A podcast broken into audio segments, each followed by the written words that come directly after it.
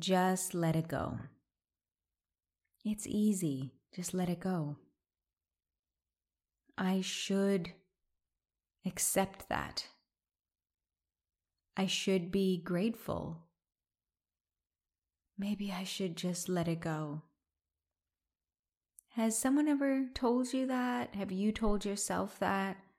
Stop worrying about it. Your thoughts are your choice. Maybe you've wished that someone else would just let it go. Letting go, it's a powerful imperative, it's a powerful suggestion. There is a possibility that someone telling you or you telling yourself to let it go might trigger you to relax your body, or it might shift your perspective in such a way that it permanently transforms you and resolves the stress that you're in. And maybe that's even happened to you before. And that's why we're attracted, or that's why you're attracted to that kind of phrase. Or maybe you learned about someone's perspective about letting go and about how thoughts aren't real and how all of our suffering only exists in thought form. So then you thought, well, maybe I should try to let it go. Or you had that experience where it resolves something. Letting go as a suggestion, it might cause just a small relaxation in your stories or a small relaxation in your muscles that just gives you that tiny bit more space in your cup to breathe and have more freedom to act. But without the right context, and most often, letting go is just another line in that bag of spiritual dogma that so many of us carry around. And spirituality is riddled with these kinds of teachings. It is what it is. Everything's working in your favor. You're exactly where you're meant to be. Only your mind is creating negativity. Actually, everything is perfect. And this, these are incredible teachings in the right context. Without the right context, it becomes spiritual dogma and it's dysfunctional. The right context is one where what is needed is a transformation of your perspective. Then the idea of it is what it is or everything's working in your favor, then it becomes functional because something shifts and it helps you to soften. But simple neuroscience shows us that you can't just drop a thought. You can't just drop or stop a pattern. Our thoughts and behaviors are there. The definition of them is that they function through neural pathways. And the part of you that's not a pattern, not a behavior, the conscious mind is very small. The part of you that thinks about improvements is very, very small and, and wants to manage and make things better. Most of our system is about maintaining operations that have already been deemed appropriate and beneficial for our survival. So, the part of you that says just drop a thought just let it go is not the part of you that has the power to do that.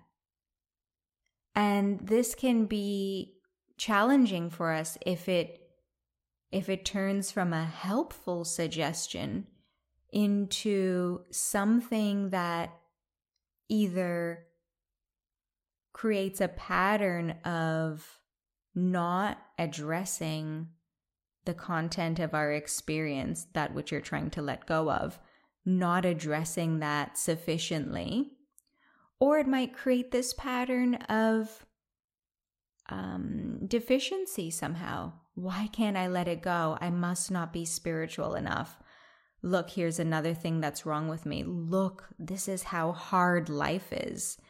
And these are some of the most difficult patterns to live with, one of the most painful thoughts and stories to run is that my life is hard. That is, that one's hard to deal with. So, how do we let go? we we want to be able to let go of a thought and like I said before there it can trigger a relaxation in your body or a shift in your perspective in a way that permanently transforms you. Well, that's what we want. We want access to that. But remember, not always is what we need a shift in our perspective. Sometimes what we need is a relaxation and a space to have creativity, capacity to reorganize. Sometimes we don't need to let go, we need to reorganize the content. And sometimes we need to let go of the content in order to reorganize the content. Sometimes we just need to let go. Sometimes we need to accept, which is like the opposite of letting go. It's like a filling inward. And I just caught myself saying, you know, accept is that.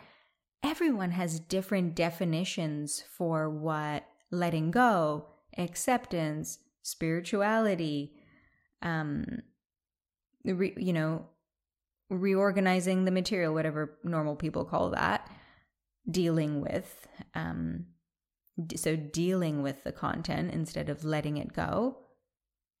I would I, I just said that everyone has different definitions but actually that's the problem is that we have a different soup of references for all of the spiritual sayings and instructions and that soupiness makes it challenging to find grounding and order, consistency and stability, a spiritual practice that we can rely on instead of one that we turn to helplessly and begging, you know, we're begging our spiritual practice for some results. That's what happens when we have the soup. What we really need is clearer definitions like when I'm telling myself, and I'm beating myself, let this go. I just, or I'm begging myself, please just let this go. What am I actually asking myself to do? If we don't have a reference point for what does let go mean, our spiritual practice, you know, it lacks power then. You know, this is the entire imperative of functional spirituality is to bring refinement. I mean, through the podcast at least, through these talks on the podcast, at least, it's about refining our philosophical understanding, which will automatically bleed through into our behaviors and actions. Like the framework and understanding come first before healing, before awakening, before cultivating anything. The framework needs to be there. Anything else that happens is a fluke and because of the way our nervous system works, it won't land permanently. That is a myth about the graces and enlightenments that automatically bestow everything that we want without having you know an understanding of it and a practice towards it anything that we want to cultivate as an adult needs cultivation because the time when everything just landed in us as it arose and as it was suggested, that was a time. And that was from the years of 20 previously, 20 years old to, you know, negative nine months. That time is gone. Anything you want to cultivate sustainably needs to needs to be cultivated, and the first part of that is having an understanding. So, how do we let go? How do we surrender the tension around the challenges that arise? A challenging situation, a stressful situation arises. And along with that, sometimes, and you know, to varying degrees, but potentially a lot, that challenging situation also triggers embedded challenge and trauma that's already inside of us. So there's an extra layer of stress. And That's really what we want to let go of and make space. Sometimes, in my experience, I've also let go of an entire narrative, and that's made a massive space. So, you know, there's all the way from 1% to 100% letting go, and it's it's all good. We we do want to soften around our challenges. Letting go is good. Sometimes we also need to speed up and engage in a really strong and fiery way around our challenges. But in my experience, the settling and the softening comes first.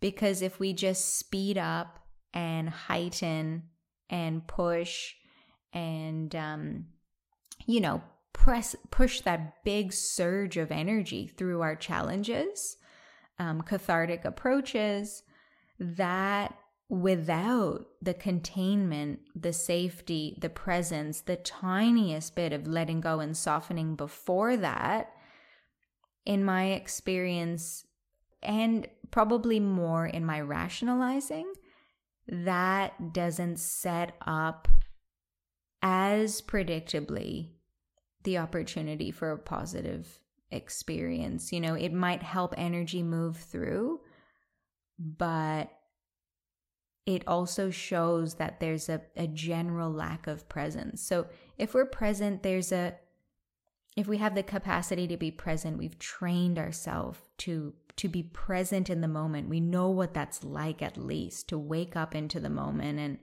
and arrive and be conscious of the now and create a tiny space between what's happening and the present moment and yourself. What that does, that capacity helps you to choose what approach to take. Because we have so many suggestions. You should beat up a pillow. You should go for a run. You should journal. You should speak to a psych. You should do a yoga practice. You should meditate. There's so many things we can do.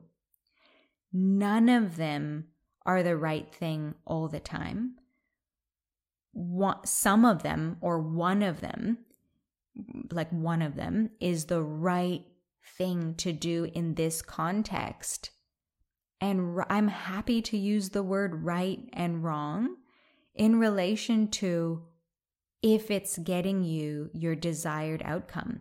If you want to feel resolved and you want to feel harmony, or if you want to find a creative solution, like whatever whatever you want to get, and then if your approach supports you to achieve that, then it's the right approach. You know, there's these spiritual ideas that, you know, everything is right and like no matter what people are doing, it's perfect. No matter what, how you're showing up in your process, it's perfect. That is absolutely true in one context, in a context where everything is perfect no matter what it is, and it is nothing really about your personal um, needs or personal journey, then everything is perfect because everything is, you know, there is a context. So there's a context for everything. The, the first step to letting go is to give yourself that break, to take a breath, to be present. And the next step is to understand and remember that your nervous system is complex and the only way to move forward successfully will be to tune into yourself. The next step is to select a, a positive thought, a positive behavior, some kind of spiritual practice that you think will support you to let go. And then step four is to be sensitive to see if that actually works. Step five is to reach out for support, especially as you've come through step four and you're more grounded in your own process and won't get swayed by other people. To reach out for some support that could even be your journal, it could be talking to someone, and to to allow yourself to kind of explain this journey about what's going on for you and what's working for you and what you feel like you're still missing. Because when there's something that you're trying to let go of, your body is unconsciously holding on to something. And that is not a rational thing. So we lose that linear way of thinking, and we need that actually as well as the intuition and the attunement. You also need to think, hey, am I going in the right direction?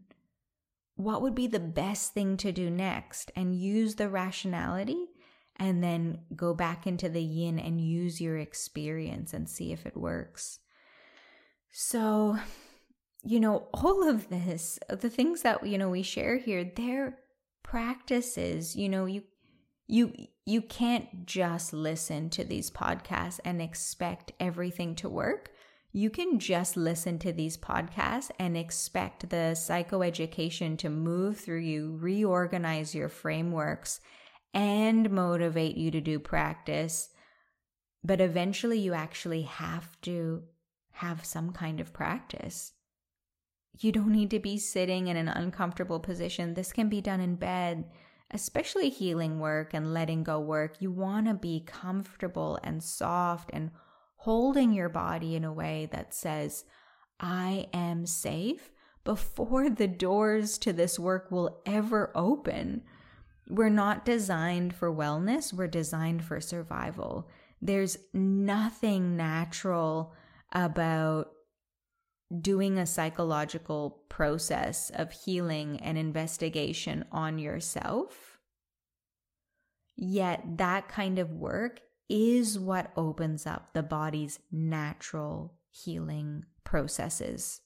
So, there's an unnatural part where you have to cultivate this skill as an adult and then there's a natural part where it takes over for you and that's the that's the beautiful part about it so i think i mean there's a lot in there you know i'm talking i, I spoke about the um the relevancy of different kinds of spiritual teachings that in the right context they're supportive of transformation healing and harmony and in the wrong context, they become dysfunctional and dogmatic, lead to, you know, thinking that um, there's something wrong with you and that the work does, you know, why can't I do this work?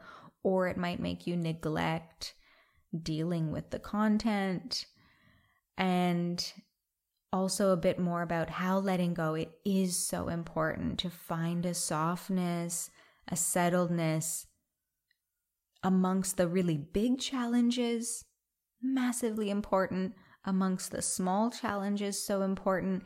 And then it's also like it's got to be a part of your daily life that you're practicing settling and grounding yourself. And like I said, the psychoeducation, learning about how trauma and shame are essential and are at the root of any stressful challenge. Understanding, learning about how troublesome thoughts and behaviors get conditioned into us and why, you know, bringing that objectivity and that change in perspective is the first step and is absolutely necessary for healing to start to build up that confidence inside yourself that, okay, I think I know how to do this. And you're deepening that knowledge even more. It's what grounds your practice and provides the scaffolding to go deeper. Knowledge and theory is so important in our practice. And if you haven't seen already, we have coming out in May or starting in May. It's already come out for um, the details are out. The best psychoeducation program that I've ever created and also ever come across. And I've studied with, you know, some of the best somatic psychotherapy work. I've worked with all different kinds of functional forms of movement and therapy and have been on a massive healing journey and obviously have been teaching this in in intensive environments like Silent Retreat and teacher training courses for the past seven years and teaching yoga for much longer than that. And what I've found to be the absolute, absolute jewels I have consolidated into this program called Therapeutic Embodiment. And it's a facilitator training, but anyone looking to go on a deep personal development journey and also be mentored privately by me. I highly recommend to check out this program. I'm only going to run it once a year, and it is only three months long and fully online. If you've never done an online course with me, the online trainings and the energy of these communities and containers that we create is amazing. So if you feel like jumping into a community, living from a way deeper place, landing deeper into your practice, then I welcome you to check out the details to that. And I look forward to chatting with you next week. I've got a bunch of really exciting topics coming up. Hope you've enjoyed this one and wishing you a great week until next time. Thank you for tuning in to the Functional Spirituality Podcast. If you enjoyed the show, make sure you subscribe by pressing the plus button on iTunes or the following button on Spotify. This is going to ensure that this resource is available and top of mind when you most need it. So please subscribe now.